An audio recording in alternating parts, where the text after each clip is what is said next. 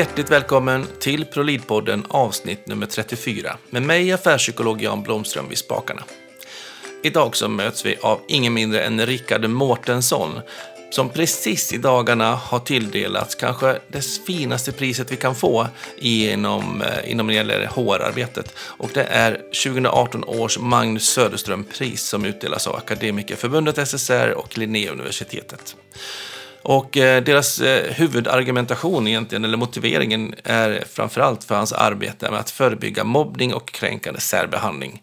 Och du kommer få många sköna resonemang som faktiskt tangerar de här områdena och eh, ja, jag tror du kommer att gilla det avsnittet riktigt, riktigt gott. Så följ oss jättegärna på sociala medier för att inte missa ytterligare avsnitt och eh, skriv jättegärna en recension eller en kommentar om du gillar avsnittet. Men eh, luta tillbaks och eh, så kör vi helt enkelt.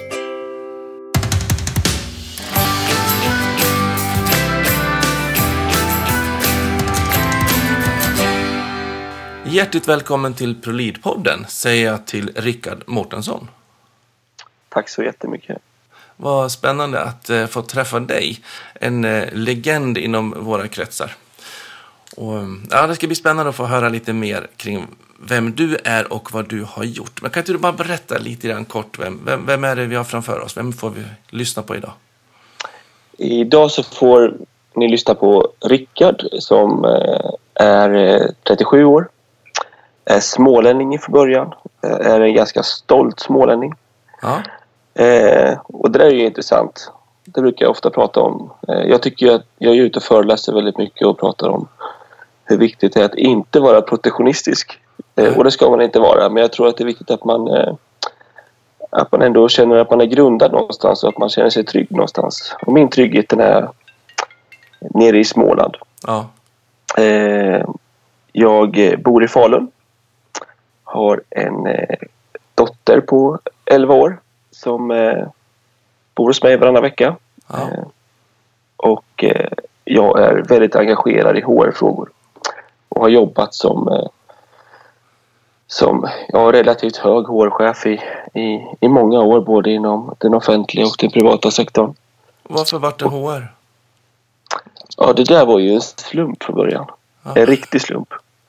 Det, att du in på. Ja, ungefär. Nej, du vet, jag tillhör ju de här människorna som... Eh, jag visste ju inte vad jag ville bli. Eh, så jag gick samhällsvetenskapligt program på gymnasiet. Som ja. de allra flesta gjorde som inte visste vad man ville bli. Ja. Eh, min första resa var väl att jag ville satsa på eh, att bli skådespelare. Jag gjorde många år på Astrid Lindgrens Värld och tyckte det var jätteroligt. Och I deras jag... uppsättningar där liksom? Ja, precis. Ja. Så har du varit där så har du säkert träffat mig som Karlsson på taket eller Lillebror eller okay. Skorpan eller någon annan. Men eh, insåg snabbt vilken hård konkurrens det var eh, och la ner det projektet. Mm. Eh, sen så började jag att jobba inom med försäljning för att senare kliva över på hårområdet. Vad sålde du då? Ja, det här är ju spännande. Jag sålde dammsugare. Du dammsugare? Knackade mm. dörr då? Jag knackade dörr i, två, i nästan två år. Oj, oh, shit. Ja, det var hårt. Det, det var en jättenyttig erfarenhet. Och eh, jag såg mycket saker som kanske inte är så bra när det gäller ledarskap och organisation och eh, människosyn och eh, ja, men hur man hanterar sina medmänniskor. Eh, jag tror att eh, jag fick med mig mycket ifrån, ifrån de åren om eh, och hur man kan... Och jag tänker också det, här, också det här med liksom hur man får bygger kontakt när man inte är ombedd av kontakt. Utan man mm. hittar liksom en relation när man måste, trots att man egentligen inte från början hade tänkt sig det. Mm. Vilket jag tänker man har mycket nytta av i, i HR-arbete. När man mm. ibland kanske måste in och ta i frågor som inte motparten vill att man ska... Att man vill vara mm. lämnad i fred liksom och ändå lämna in och agera. Precis, och det där har jag tänkt mycket på för det finns ju två olika typer av att sälja. Jag brukar säga att jag tycker inte det är så svårt att sälja egentligen. Man kan sälja kortsiktigt och man kan sälja långsiktigt. Mm. Eh, och att vara just dammsugarförsäljare och komma hem till någon klockan, ja men du vet halv nio på en fredagkväll och knacka på dörren och säga att jag Visst behöver du också en dammsugare. Eh, det är ju klart att man det är ju inte den lättaste produkten att, att arbeta med. Eh, och för mig så var det väldigt viktigt att, att eh, försöka bygga en relation med de här personerna som jag sålde till. Det vill säga att, eh, eh att eh, den här produkten skulle vara välkommen tillbaka om 20 år igen när Mm. nästa person kommer. Mm. Eh, och det har man egentligen kanske en och en halv timme på sig att göra i det här läget. Och det, det är ju inte helt enkelt men det var en det var en jättenyttig erfarenhet såklart i den Mm. delen. Spännande. Sen gick du Mm. över mot HR efter det sen då? Sen gick jag över mot HR. Eh, jag började att plugga. Jag jobbade extra i kriminalvården. Jag kommer från en familj som engagerat sig väldigt mycket inom sociala frågor när jag växte upp. Ja. Så det var ett ganska naturligt steg för mig att, att jobba i kriminalvården. Det är så man gör liksom. Ja, precis. Det är så man gör. Det är så skönt är man liksom bara faktiskt färgas av både den familjemiljö man är och värderingarna man har runt sig och, och, och de yrkesval man har gjort. Framförallt de här första tidiga jobben tycker jag man har fått med sig otroligt Ja. mycket, liksom en infärgning på hur man faktiskt sen väljer att förvalta sig. Kanske ibland en helt annan bransch, men man har oftast med sig ganska tunga liksom, avtryck från de här första åren i arbetslivet. Ja, det där har jag också tänkt på eh, väldigt mycket. För jag, jag funderar på det där att eh, kanske försäljning inte fanns i, i min uppväxt på samma sätt. Men däremot så fanns ju de här eh, sociala och mjuka värderingarna. Och jag tror att jag tog med mig dem in, in, in i det yrkesvalet jag valde. Förstår du vad jag menar? Ja. Att jag, att, eh, det, blev, det, det gjorde att jag, jag var absolut inte den, den säljare som sålde allra mest. Men, men däremot så kanske jag var den säljare som fick de nöjdaste kunderna. Mm. Eh, och det, det berodde nog mycket på det som jag hade med mig från min barndom tror jag. Att Och- respektera människor. Och det är mycket där man tänker bara ledarskapsfrågorna också. Att det handlar ju om att sälja in idéer och, och få Ja. medarbetarna att känna att jäklar vilken bra dammsugare jag köpte. Vilken tur Ja, att jag kom och knackade på det vid halv nio på fredagskvällen och gjorde mina, mitt liv. ja. Eh, Men det här spåret nu mot HR då, det, det har du gjort, eh, kan man säga, ganska helt okej. Kan, man väl, kan man definiera det så? Du har blivit nominerad om inte också utsedd som årets HR-direktör. Visst vart du också, fick du det priset ett tag? Nej, jag, jag blev nominerad blev jag. Nominerad? jag blev ja, precis. Åh, var du Eh. bara nominerad? Ja, det där, det där med... Alltså det där är också viktigt tänker jag. Att det här med priser det är ju jätteroligt och, eh, att, att, uppri- att eh, arbetet man gör uppmärksammas. Men så som jag har sett det har ju varit att eh, för mig har det varit viktigt att allting som... Visst, det är väl varit jag som kanske har fått stå i, i, i, i centrum i vissa lägen men bakom varje pris eller nominering så är det ju ett, ett lagarbete. Mm. För mig har det alltid varit laget och inte jaget som har varit det viktigaste. Jag, jag brukar säga det att det är laget som ger förutsättningar för jaget. Mm. Eh, och eh, Det som har varit kul har ju varit att mycket av de projekten som vi har startat genom åren har ju grundats i, i, i att vi tillsammans har gjort saker. Eh, Allt ifrån kompetensbaserad rekrytering till, eh, till eh, att vi har jobbat med den stora frågan som handlar om att nå en bättre psykosocial eh, arbetsmiljö och så vidare. Det, Mm. det, är ju, det är ju ett lagarbete med väldigt många människor. Mm. Eh, så det, är- det är ju lite orättvist att det är jag som står och får ta emot det. Då. Ja, ofta är det ju så. Mm. Och det är ju inte att man sitter på sitt rum och kliar sig i huvudet och kommer på någon världens lösning. Utan det, det växer ju fram tillsammans som du säger. Ja, vi bygger på varandras idéer och jag har haft möjligheten att få ha alldeles fantastiska människor att jobba tillsammans med Mm. eh, genom, genom åren. Både kollegor och, och, och chefer och, och framförallt medarbetare som har varit eh, ja, men engagerade och eh, verkligen velat göra saker tillsammans. Jag tänker också det här med att vara stolt att vara från Vimmerby. Eh, Mm. Så, så är det också att kunna vara stolt av att vara på en arbetsplats där ens chef har fått ett pris. För att man är en del Ja. utav det. Och att man liksom, det händer någonting med en organisation. När Mm. det, priset i sig spelar väl kanske inte alltid så himla stor roll. Men det är ju verkligen någonstans ett, en, ett kvitto på att någon annan har sett det man har gjort. Jo, så är det ju. Och, och, och det, det, det tror jag är viktigt. Det märker jag ju nu eh, av, av reaktionerna som kom efter det här priset. Och det, det är väl första gången som jag själv känner att ett pris faktiskt betyder någonting. För det här var, det här var stort också för mig. Eh, Magnus Söderström som är ja, pappa egentligen till till all personalarbete i Sverige. Mm. Eller, till, eller inte allt, men till det moderna personalarbetet i Sverige, ska vi säga, till utbildningarna.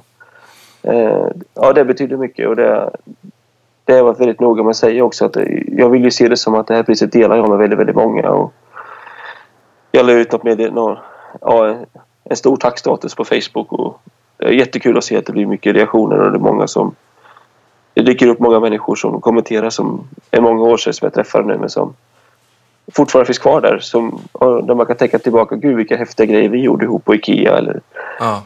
vad, vad, vad, spännande saker vi vågade göra när vi var i, i den här organisationen. Och, Och att man man kan känna det. att man ändå är en del utav det. För att ni som Ja. lyssnar nu då, det som faktiskt hände förra veckan, alldeles färskt, det var i torsdags va? Ja, Efter vi spelade in det här eh, avsnittet nu så eh, är, vart du tilldelad årets eh, jag, re, eh, Magnus Söderström-pris. Mm. Och det är ju alltså det största priset vi kan få i Sverige inom HR.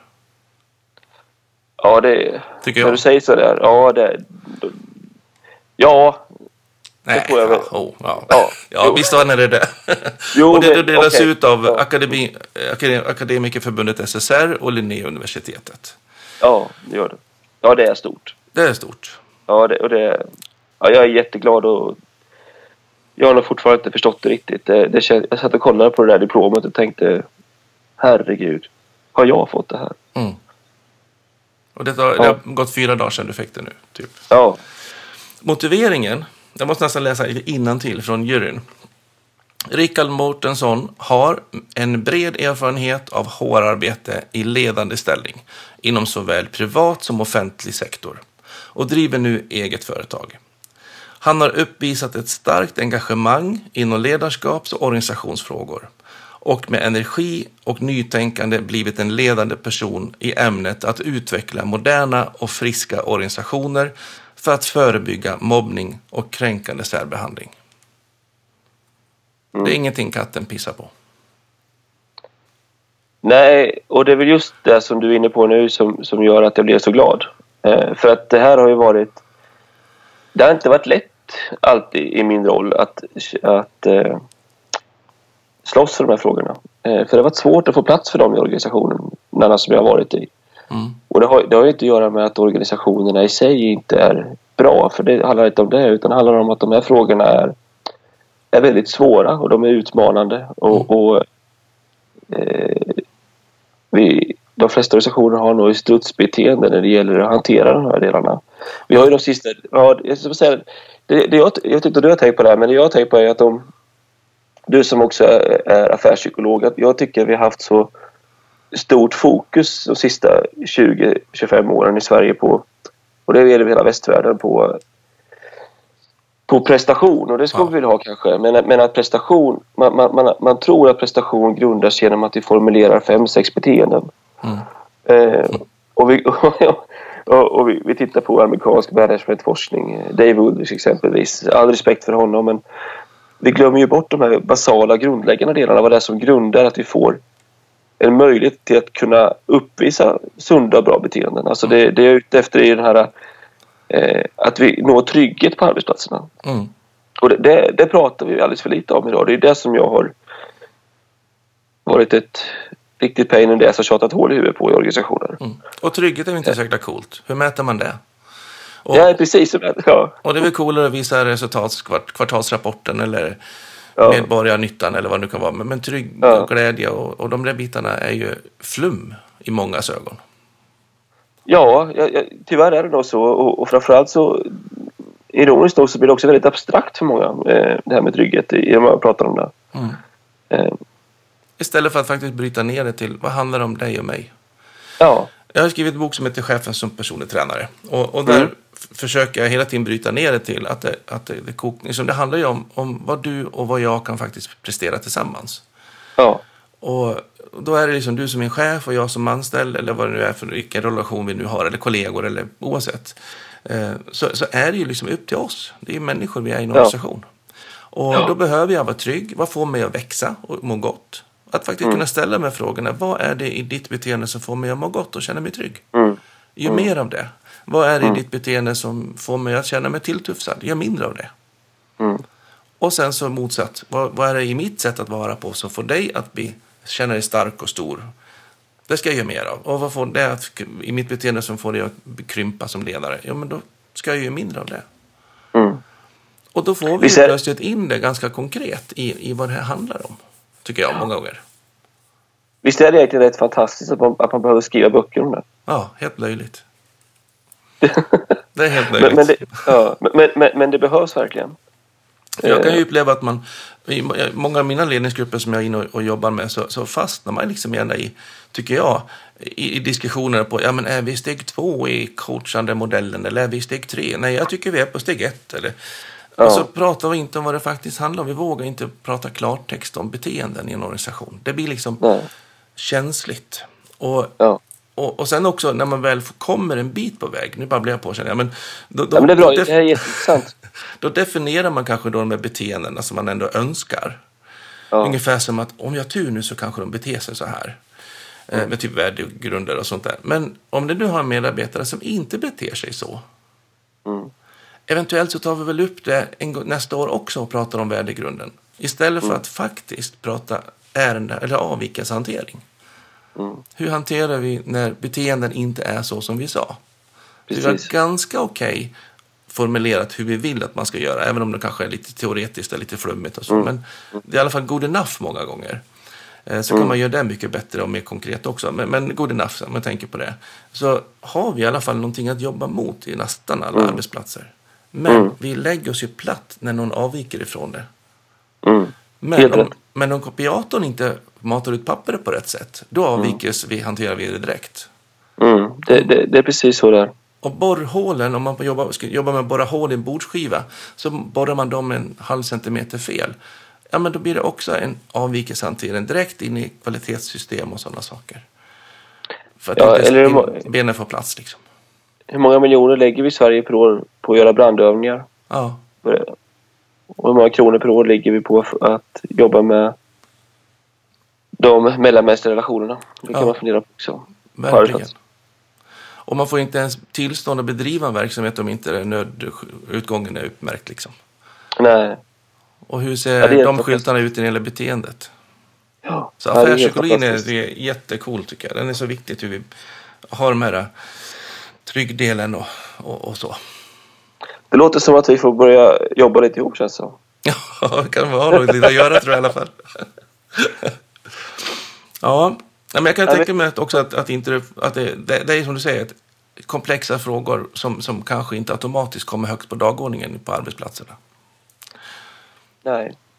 Och det, Hur- det, hur- det, det är ju till och med så idag att, att, att eh, vi har ju kommit in i en... I en eh, eh, jag tror också att det handlar mycket om att, att HR och personalarbete har hamnat lite snett också eh, i, i eh, både i debatten och i organisationerna. Eh, Hur tänker du då? Jag, nej, men jag tänker att vad är HRs uppdrag? Det, det brukar jag ju prata väldigt mycket om. Ja, Eh, och någonstans så känns det som att i all, i, i all både inom utbildningarna och alltså inom personalvetarutbildningarna och inte minst också genom approacher och attityder från HR så har det varit ett väldigt stort fokus på att vi ska vara eh, direkt affärsnytta. Och det stämmer ju att det ska vara. mm. Men i, i strävan mot det här så har vi hamnat väldigt snett. Vi börjar prata... Eh, det, har du varit med om någon stödfunktion som svänger sig med så mycket eh, engelska trendtermer som HR? eh, vi ska jobba agilt. Vi ska, vi, vi, det ska vara performance management. Det ska vara talent management. Det ska vara det ena, det andra och det tredje. Och det här jag säger nu det är säkert redan glömt och fördröjt. Och jag var på föreläsningar förra veckan. Jag, jag förstod inte hälften och då ska jag vara någon expert i frågorna ja, när, när, när, när man istället verkar borde gå tillbaka till vad, vad, är det, vad är HRs uppdrag? Och där tror jag att vi har ett mycket viktigare uppdrag som handlar om att vi ska ingjuta mod och trygghet och skapa förutsättningar för eh, organisationens medarbetare till att kunna göra sitt bästa. mm. Eh, svårare så är det inte egentligen. Eller det är jättesvårt men, men, men, men, men när vi börjar att eh, ta på oss hattar som blir svåra för våra medarbetare att förstå Mm. när jag hamnar väldigt långt därifrån då, då, då tappar vi också den här affärsnyttan och det blir inte den, eh, det stödet för verksamheten som vi skulle kunna vara. Men det är också ganska tryggt att prata om de här sakerna, för då kommer man ju bort ifrån sig själv. Annars lär man ju liksom vara nära sig själv och kontakt med sitt inre. Och det är ju Ja. lite jobbigt och lite farligt för både högre chefer och mellanchefer och Ja. alla andra också. Men kan vi gå och mötas i en diskussion om, om, om hur vi ska jobba på agilt eller vad det nu kan vara. Så möts vi i metodsnacket istället för Precis. vad faktiskt vi, du och jag, pratar, hur, vad vi behöver få bete oss Ja. och prestera gott. Och det är där som jag tror, alltså jag, jag har tänkt på det att om vi pratar ledarskap, det tycker du är spännande också. Mm. Du har också tänkt på det här väldigt mycket. Som, det, det, det vi har jobbat mycket med är ju att, att fundera lite, kanske lite djupare på, mer på drivkrafterna än på beteendena som sådant. Mm. Eh, hos våra chefer när, när vi väljer ut dem. Och det är där som jag tror att vi behöver betydligt mycket mer eh, etik. Alltså det, vi, det vi säger med det är att vi behöver ha ledare som har en eh, som vet vad deras etiska plattform är och kan definiera den och framförallt också vet var sina gränser går. Mm. Men också att vi har den här professionaliteten i det uppdraget man har som kan se olika ut. Mm.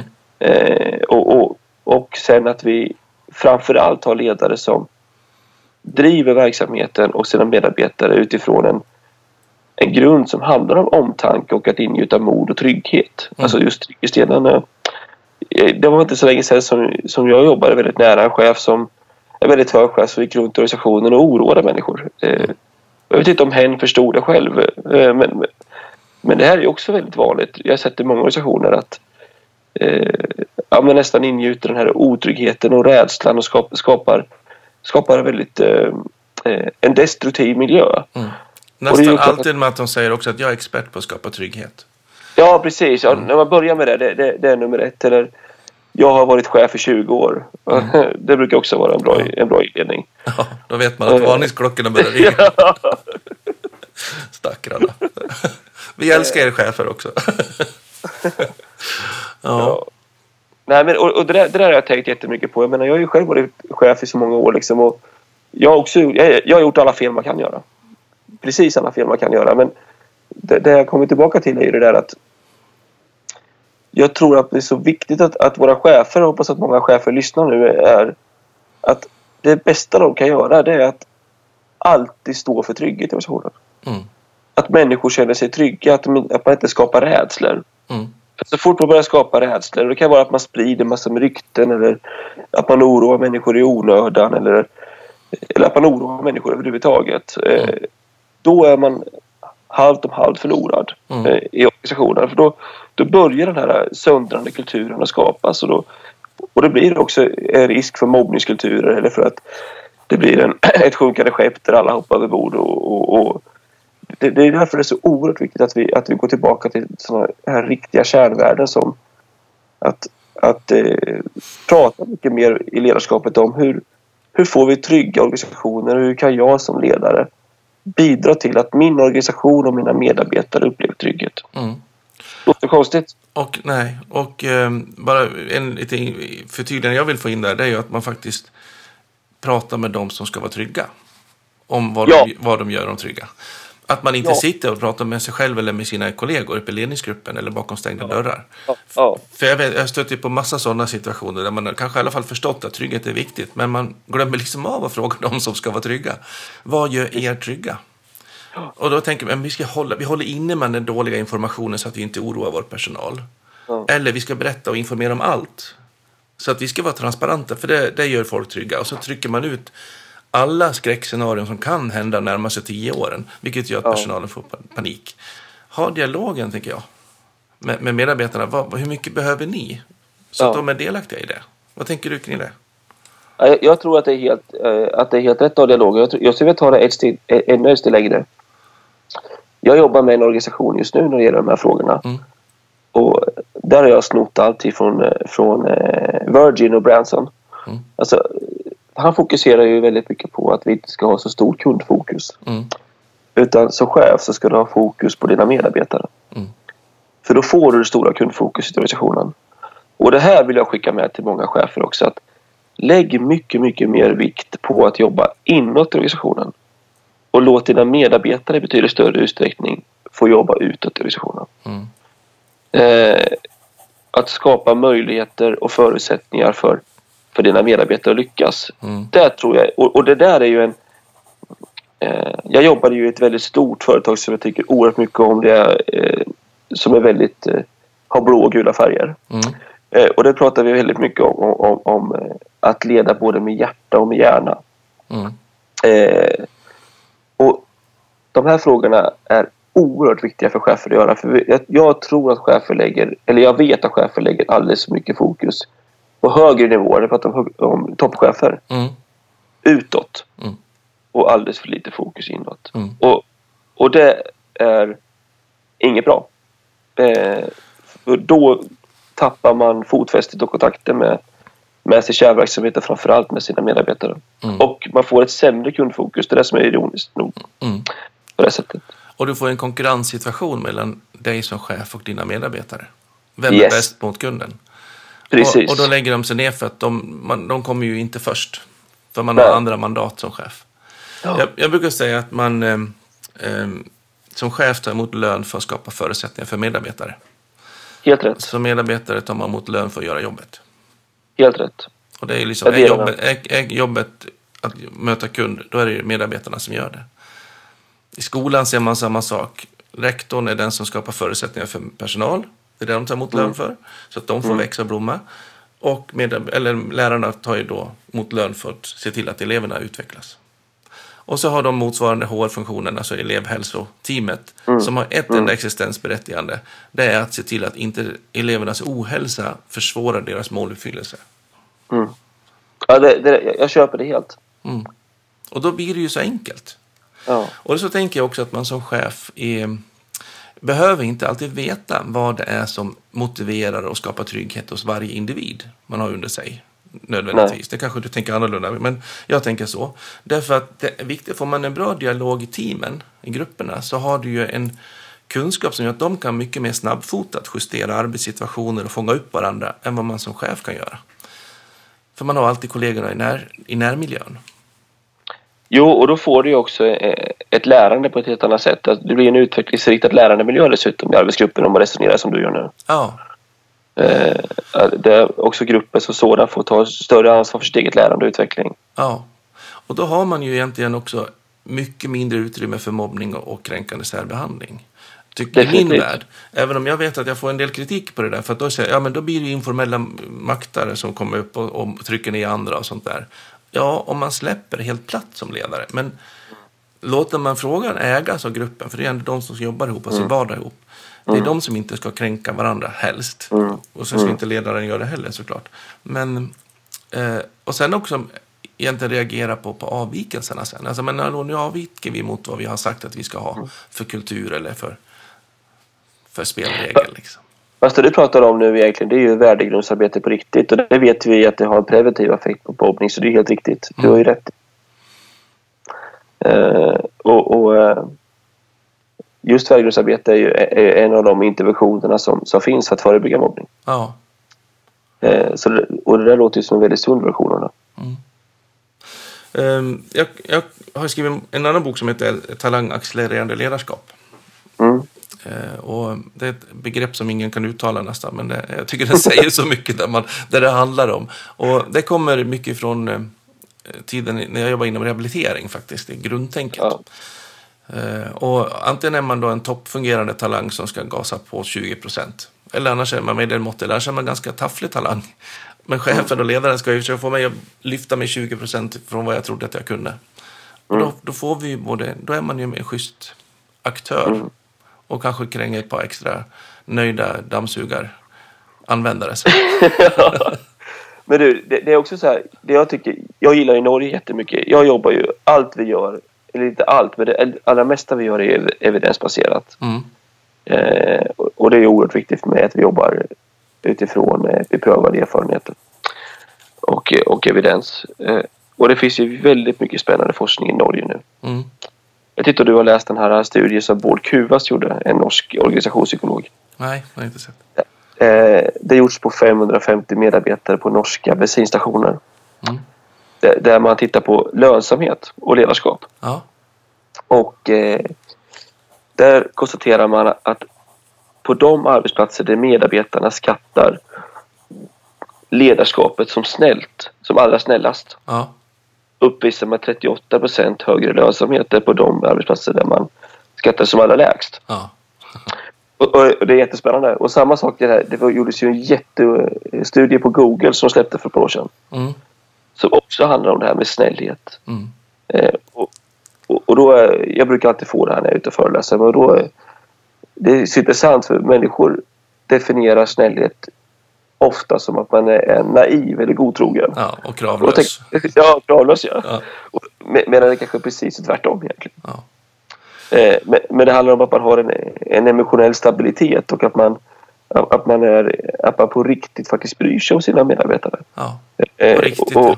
ja. på riktigt. Inte, inte, att man, inte att man skriver upp fem stycken värdeord på tavlan och går därifrån Nej. och träffar en gång vartannat år. Eh, Utan att, utan att man på riktigt finns där och att man är intresserad av, och, att man verkligen är intresserad av att det ska gå bra för sina medarbetare. Ja.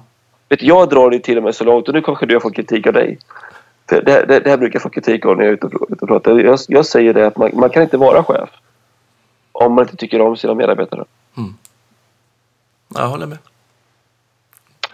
Tack. För det, för det handlar ju någonstans om att man ska vilja skratta ihop, man ska vilja gråta ihop, man ska vilja svettas ihop. ja, För tillsammans så ska vi skapa skillnad någonstans. Ja och, det- och det där är jätteviktigt. För jag menar, har vi ett synsätt där vi både lyckas och misslyckas tillsammans. Ja, Då kommer vi bort från det här destruktiva syndabockstänkandet också. ja. Och det blir Eh. prestigelöst. Ja, precis. Och, och det, det, det ser vi ju väldigt mycket idag i, i, i det svenska arbetslivet. Kanske mer i den offentliga sektorn än i den privata sektorn. Men det- där, vi, där vi är väldigt mycket utifrån, ute efter syndabocksletande. Jag, jag gör ju mycket utredningar ute i mycket organisationer. Och, Mm. eh, det pekas ut människor till höger och vänster som, som, som har gjort eh, fel hit och dit. Och man vill ha en syndabock för det. Det är bra att slänga ut den mot pressen och mot media och framförallt inåt organisationen. Mm. Och så slipper man ju ta tag i problemet någon annanstans. Ja, ja precis. Och, och, och, och det där är ju det farligaste man kan göra för de organisationerna eh, de kommer att misslyckas och framförallt är ju eh, så kommer man inte få några medarbetare som vill jobba där och, och ledarskapet blir oerhört destruktivt. Och det där är jag ju väldigt intresserad av och vill eh, gå vidare med. Jag, jag ska forska på den biten i framtiden har jag bestämt mig för. Ja. Eh, det ska jag göra Ja. eh, någon gång. Eh, Sätta mig och fundera på hur vi hur kan vi utifrån en, ett annat arbetssätt eller en annan synsätt egentligen ska jag säga i arbetslivet eh, motverka syndabocksletandet och, och, och främja eh, människor att leta rätt istället. Ja. Eh, det där är ju jätte, det där är jag väldigt nyfiken på. Eh, jag gjorde en stor utredning i en, i en jätteorganisation nyligen som handlade om de här delarna där, där man hade utsett en, en syndabock eh, som eh, fick eh, gå hem med all, ja, väldigt mycket, många årslöner. Ja. Eh, och, och, och sen när man tittar på lite djupare i den här, vad det var som hände egentligen, Mm. ser man ju det finns ju bara offer i den, i den här situationen. ja. Det Och, och, hade man, ja, och hade man varit mer transparent och jobbat på ett annat sätt i det här så hade, så hade alla kunnat kliva ur det här på ett bra sätt och man hade kunnat jobba vidare tillsammans. Det köps ut alldeles för mycket människor i organisationer idag och vi lö, löser problem eller vi löser inte problemen utan vi snarare så, så planterar vi problem genom att ist- istället för att vi faktiskt försöker ge människor en positiv möjlighet till att till att driva saker på ett bra sätt. Mm. Och det är mycket rädslor som grundar det här och de här rädslorna är livsfarliga. Och så lär man egentligen organisationen en sak, det är att producera, fortsätt producera syndabockar. Ja, precis. Ja, För det kommer nya på löpande Ja. band. Ja, ja men absolut. Det kommer växa upp en ny syndabock varje år. Och, så- eh, och, och så vet vi om det. När, när det händer någon kris, då, ja, men då skyller vi på den här personen eller på den här personen. Och, och, och då, får, då får du det här Stasi-samhället som jag pratar om när jag föreläser. Det, blir- det, blir, en- det blir jätteotäckt. Och, och det här finns i så många organisationer och det vill jag skicka med till de som lyssnar idag. att Försök att motverka det och, och, och ställ er över de, de delarna. Jag jobbar just nu med en alldeles fantastisk kommundirektör i, i den lilla kommunen Vimmerby Mm. som har varit där i många, många år. Och, och, eh, eh, jag tänker att hon är eh, väldigt bra på att, att verkligen eh, se människor och framförallt också att, att eh, motverka rädslor. Hon, Mm. hon tar ansvar. Hon ställer sig längst fram där och, eh, och vågar sticka ut hakan och framförallt också våga gå i bräschen när det blir fel och säga men då vill vi göra rätt nästa gång. Ja. För det är helt okej att göra fel. Precis. Utan fel så stannar Sverige brukar jag säga. Ja. ja, faktiskt. Ja. Och att man, vill, man, man gör det ju därför att man faktiskt vill gott. Eh, eh, jag tänker också det med, med eh, att köpa ut folk. Eh, om man däremot är tydlig och säger att men den här arbetsplatsen behöver jobba på det här sättet. Eller vi har fått det här uppdraget. Eller så här är liksom det politiska beslutet. Eller det här är marknadens efterfrågan. Eh, varsågod och bidra till det. Eller välj att kliva av. Eh, för att, att vara kvar och inte göra det som beställningen är, det är ju ett kontraktsbrott någonstans. Ja, absolut. Och, och då, får man ju ett, ett, då behöver man ju som inte säga att nu ska vi köpa ut dig för du är ett problem, utan man kan göra det synligt att göra ett val. Du behöver inte Ja. vara här. Så, så att man liksom kan visa varandra respekt. Och då har man möjlighet att bli en vinnare från bägge sidorna. Mm. Är det ett win-win ska man jobba ihop. Är det, ett, är det bara ensidigt från ena eller andra hållet ska man inte jobba ihop. Nej, och vet du vad jag tänker här? Jag tänker i det här är det viktigt också att, att vi... Det här är mycket enklare när jag jobbar med, och när du jobbar kan jag tänka mig också med de privata kunderna. Eh, för där, där blir det enklare. Vi har en, vi har en ägare, vi har en, vi har en, en, en tydlig del i... Alltså, eh, vi har en tydlig vision eller vi har tydliga mål och det är ett antal enskilda personer som sätter dem. Mm. Eh, och eh, där upplever jag också oftast att det blir mer respektfullt i de här delarna. Mm. Eh, för att man... Eh, ironiskt nog så blir de här organisationerna kanske också faktiskt ofta mer demokratiska. Mm. Eh, Och, och jag tänker inte att det är bara för att det är en, ägare eller något sånt där som kan ha tolkningsföreträdare att bestämma. För att vi kan Nej. ha lika tydlighet i offentliga också. Men jag håller med dig att det är en stor skillnad för att man gömmer sig bakom det offentlighetens otydlighet. Ja. Men Ja. den behöver inte vara där. Utan det Nej, och- Jag tycker det handlar mycket om ett ledarskap. Att faktiskt kunna koka ner det politiska beslutet till ganska konkret. "Ja, Det här är viljeinriktningen, punkt. Ja, och där tror jag också det är viktigt att man, det man bör jobba mer med i den offentliga sektorn. Eh, jag har ju mycket offentliga kunder och jobbat länge i offentlig sektor. Det är ju att, att vi behöver att eh, definiera de olika rollerna mycket mer. Mm.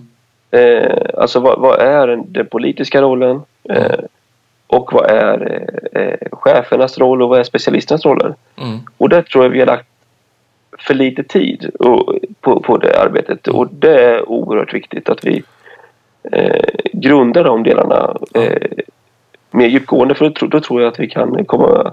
Att, ja, att det kan bli väldigt mycket bättre än vad det är idag. Eh, För det har man inte jättebra- gjort det en gång, då kan man Ja. inte heller hantera avvikelserna sen. För då finns ju ingenting man kan avvika från. om man Nej, inte precis. definierat det. Precis. Och, och, och, och där är det ju så att vi måste kanske definiera på hur mycket... Det krävs lite mer jobb. För jag menar, ena dagen så kan du vara... Så är du anställd i kommunen. Mm. Eh, Men rent teoretiskt sett så kan du dagen efter också sitta i en nämnd och vara, och vara högst beslutande Ja. i, i samma kommun. Ja, Och då, blir det, och, då, och då blir det ännu viktigare att man måste definiera men vem är jag nu och vad Ja. är mitt uppdrag och vad är min roll? Och ja, man, måste, man måste prata mycket mer ledarskap och mycket mer värdegrund och mycket mer demokrati ja. eh, och, och mycket mer organisation i den offentliga sektorn just med anledning av att det är så häftigt och komplext. Jag, jag tycker ju om det här. Jag tycker det är jättespännande. Och det har en Eh. otrolig potential när det blir bra. Men allting och- det här bottnar ju faktiskt i att den här äktheten i att jag vill dig gott. Ja, Det är inte att jag vill att du ska ha bara tydligare, liksom, tydligare roll i din yrkesroll liksom, bara för att jag ska liksom, begränsa dig och ställa in dig i ett hörn någonstans. nej, nej. Utan jag gör det för att jag vill att du ska lyckas bättre. Ja, Jag brukar jämföra med personlig tränare, liksom, att man går ju aldrig till en tränare som då vill vara snäll i den här kanske bredare tolkningen. Och så att sätt dig du och ta lite chips du, så sticker jag ut och springer 10 kilometer åt dig. Alltså, Ja. de kan ju inte göra ett steg ut för att jag ska förbättra min kondition. Jag måste ju ta varenda grej själv. Mm. Och då är det ju plötsligt alltså att koll på din roll, koll på ditt uppdrag, koll på ditt ledarskap, koll på din liksom, beteende. För att jag vill att du ska få en bättre liksom, typ, hälsa, prestation, välmående, trygghet. Sen, sen är, ju dock, do- sen är det ju dock ett, ett eh, lite större problem. För jag tänker att i kanske din och min roll som har haft de, eh, de eh, befattningarna som vi har haft, eller Mm. de, den, haft de möjligheterna ska jag säga. Mm. Då är det lättare att, att tänka så här. Eh, för att det är klart att jag själv valt att lämna arbetsplatser där jag upplever att, eh, att jag inte har eh, tyckt att ledarskapet har varit bra eller trivs på ett bra sätt. Mm. Och det har gjort, då, då, då har jag lämnat och, och gått vidare någon annanstans. Mm. Eh, Men det är inte lika lätt att göra för en undersköterska. Eh, och, och det är det jag menar. Det är därför det är så viktigt att det krävs eh, att vi jobbar mycket, mycket mer med ledarskapet för att få förutsättningar för människor att både acceptera, förstå och vilja vara i sitt uppdrag. Ja. Och Eh, också en kultur där det är okej att beställa sitt ledarskap. Nu Ja, jag- jag, här, jag- har gamla ja. föräldrar, jag kan inte flytta, det finns ingen arbetsmarknad på en liten ort. Jag behöver att du gör det här för att jag ska må bra och prestera bra. Ja. Alltså jag älskar de här medarbetarna som verkligen eh, vågar ta referenser på sina chefer. Och, Ja, eh, I Falu kommun så finns det en fantastisk... Alla medarbetare har haft det där fantastiska. Men, men en person som, som jag tänker extra mycket på är en, en ung tjej som heter Ellen Ingels. Som vi anställde som, som, eh, som vad heter det, HR-talang.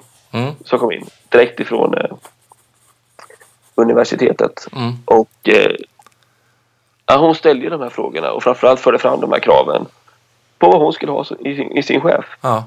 Eh, och, och, ja, det är riktigt, riktigt coolt. Och sen var det någon intervju med henne, eller när hon uttalade sig i någon, i någon personaltidning. Jag kommer inte exakt ihåg vad det stod på den här personaltidningen nu, men det var någonting i stil med att eh, eh, ja, det var ett riktigt kaxigt och fränt uttalande. det, det, det, där de verkligen tog plats och, och eh, så visade mer av vad hon hade för framtidsplaner. Och jag tycker det där är så skönt när människor vågar visa vad de vill och att, Ja. att, att det är, att det är okej att sticka ut och det är okej att, att, att vilja göra massor med nya fräna saker i organisationen. Det är okej att, få, att, att vilja växa, det är okej att vilja bli chef, det är okej att vilja bli vad det nu är för någonting. Ja. Det, det, kan man få de kulturerna så är det fantastiskt. Att man får vara den man är. För det är egentligen igen tillbaka till eh, dammsugarkunden. Att man faktiskt får, får ha sitt hem som man själv vill. Någonstans. Och har du något att erbjuda som gör att jag faktiskt kan leva det bättre, ja men då köper jag den, den dammsugaren. Ja, ja visst. Och det är också det att jag kan leva det livet, få leva ut mina drömmar och få ha mitt engagemang. Utan att bli tilltufsad av dåliga, sunkiga miljöer som gör att Ja. jag blir en liten blöt trasa. Liksom. Jag tänker om man kan jobba mer så här Jan. Vad, vad roligt hade det varit ifall vi hade fått eh, fått det att funka ännu mer. Men det som är roligt nu tycker jag, vi, vi har ju kunder som är några av Sveriges allra, allra största företag. Mm. Som har valt att fokusera på de här mjuka värdena. Mm. Och ibland så får jag nypa mig själv i skinnet och tänka, är, är vi och jobbar hos Scania? Mm. I de här delarna. Och det, det, det, det är ju det som är kul när de här stora organisationerna vill, eh, vill jobba med, eh, med den psykosociala arbetsmiljön på, på, på, på ett sätt. För det tror jag kommer vara nyttigt. Vi vet ju att det finns en eh, det finns så mycket positivt som händer och det gäller att fokusera på de delarna också. Och där är ju viktigt, tänker jag, en upp- upp- uppgift för oss som är i den här mer mjuka HR-branschen, att möta också, eller utveckla HR till ett sätt som funkar för, för industrin eller andra branscher. Ja. Och att inte bara sitta och säga att de är för fyrkantiga och hårda, att de ska bli som oss. Utan vi kan inte vara några mjuka tanter och gubbar som, som ska sitta och rulla runt på golvet. Utan, utan vi måste också göra hårdvara utav mjuka frågorna. Ja, och jag tror kanske vi, att vi ska... Det finns ju en fråga som eh, många unga pratar om och det är ju just... De efterfrågar ju det här med etik. Etik är jätteviktigt för dem. Och det kanske är så att vi på HR ska ta etikhatten nu också. Ja. Så vi, vi tar det ansvaret i organisationen. Det är ingen som har det. Mm. Vi tar det. Vi blir etikbärarna. Och då, och då handlar etik inte bara om att vi, att vi ska leta korruption. För det, det är ju. Utan kanske, kanske snarare tvärtom. Att vi ska, jag har jobbat mycket med korruptionsutredningar. Och jag har gjort alla fel man kan göra. Jag har bidragit till att leta syndabockar. Mm. Eh, Jag har bidragit till, till de här destruktiva beteendena och de här delarna. Istället för att försöka fokusera på vad är det som... Hur, hur skapar vi förutsättningar för människor att inte hamna i de här situationerna? Ja. Eh, och, och hur får vi ett team som fungerar på ett bra sätt? Och hur, vi, hur får vi in etikarbetet som en, som en viktig del i, i vår organisation? Och kan vi prata om de här sakerna? Eh, och där skulle jag vilja att HR blir etikbärarna i, i, i svenskt näringsliv och i den offentliga sektorn. Vi, vi tar den hatten. Det tycker jag vi ska bestämma oss för. En jäkligt viktig hatt att ta. Den kör vi på. Ja. Och eh, du har ju bara ett par saker till som jag vill bara checka av. Ja. Eh, tillsammans med Inge Klangebo, som är också din kollega i ditt företag idag. Och företaget heter? Det heter Human and Heart HR. Mm, precis. Ja. Så dit vänder man sig om man vill anlita dig. Eh, men du har en kollega där som heter Inge Klangebo och ni har utvecklat en metod som heter EOP-modellen. Mm. Kan du bara dra den på en minut? Jo då, det ska jag försöka göra. eh, nej men det är det som vi varit inne på, som jag pratade om idag. Det handlar inte om... Vi, vi vill fokusera mer på drivkrafter på det som grundar våra beteenden. Och istället för att slänga upp massor med värdeord på, på tavlan som är svåra att definiera Mm. Så, sku, så vill vi att, att ledarskap det bygger på en triangel egentligen. Eller på pyramid. Det, och pyramiden faller för inte alla delar finns på plats. Mm. Och, och de delarna som, som man behöver ha koll på det är ledares etiska plattform. Jag måste ha koll på min plattform. Ja. Eh, och vad, vad går mina gränser? Jag måste, jag måste eh, kunna leda med omtanke och trygghet och verkligen leva efter de delarna. Och jag måste vara professionell i mitt uppdrag. Mm. Och, och i professionaliteten så kan ju se olika ut beroende på vilken typ av uppdrag du har. Mm. Eh, är du chef inom den offentliga sektorn eller inom den sociala sektorn så är det massor med saker att ta hänsyn till. Eh, eller är du chef inom försvarsindustrin eller är det inom IKEA eller något annat företag. Det kan se olika ut. Men har vi alla de här delarna då tror vi att vi kan nå en organisatorisk framgång där hela organisationen får en möjlighet att lyckas, inte bara jag som individ. Mm. Eh, så det är väldigt snabbt på, på modellen. Höll jag mig inom en minut? Ja, det är ganska bra tror jag. Jättebra. Så vill man veta mer så kan man kontakta er kring den. Sen så hade jag i Prolidpodden avsnitt nummer 16 tror jag det var. Så hade jag en gäst som heter Stefan Blomberg. Då pratade Ja. vi om mobbning på arbetsplatsen. Bland annat. Och eh, det är ju någon som du har och, lite att leka tillsammans med. Och jag har förstått att ni håller på att skriva en bok. Ja, det stämmer. Vi, vi, vi håller på och funderar på hur, hur ska vi hinna göra det här. Men, Ja, Vi det är har alltid ett- så när man skriver böcker. man hinner det aldrig. ja, precis. Men det stämmer att vi, har ett, att vi jobbar tillsammans med ett förlag. Och, eh, tanken är att vi ska, att vi ska försöka eh, få fram en metodbok. Eh, Stefan har väldigt mycket att göra just nu. Jag har mycket att göra. Men vi, vi sitter och planerar och hoppas att vi kan komma fram på ett bra sätt. Vi kanske behöver någon mer medförfattare tror vi. Mm. Eh, Det ska bli en svensk bok för hur ska vi jobba för att förebygga, utreda och bygga organisationer som är robusta och där inte mobbning förekommer. Så det kanske inte är sista priset som du har fått. Ja, vi, vi väntar in med spänning i alla fall till när den kommer och vad det kommer hända med det. Jag får igen tacka så jättemycket för att du kunde vara med idag och eh, stort, stort grattis till Magnus Söderström-priset. Det ska bli jättespännande att få följa dig vidare och alla dina Jätte- medarbetare runt omkring. Jätteroligt att prata med dig. Ja. Och tusen tack för att jag fick vara med. Ja, kanon. Ha det bra. Hej då. Ja, men du förresten, jag måste bara en sak. Ja. Om man vill prata mer med dig, var får man tag på dig överallt? Som lyssnar. Eh, Eller man- dig. man, eh, vi jobbar i hela Sverige. Ja. Hela Sverige. Det är bara att ringa eller skicka ett sms eller mejla. Jag svarar alltid på mejl. Bra. Inte alla som gör det dock. Jättebra att du gör det. Human and Heart AB, HRAB. Rickard Mårtensson. Tack för idag. Tack så jättemycket. Hej. Hey.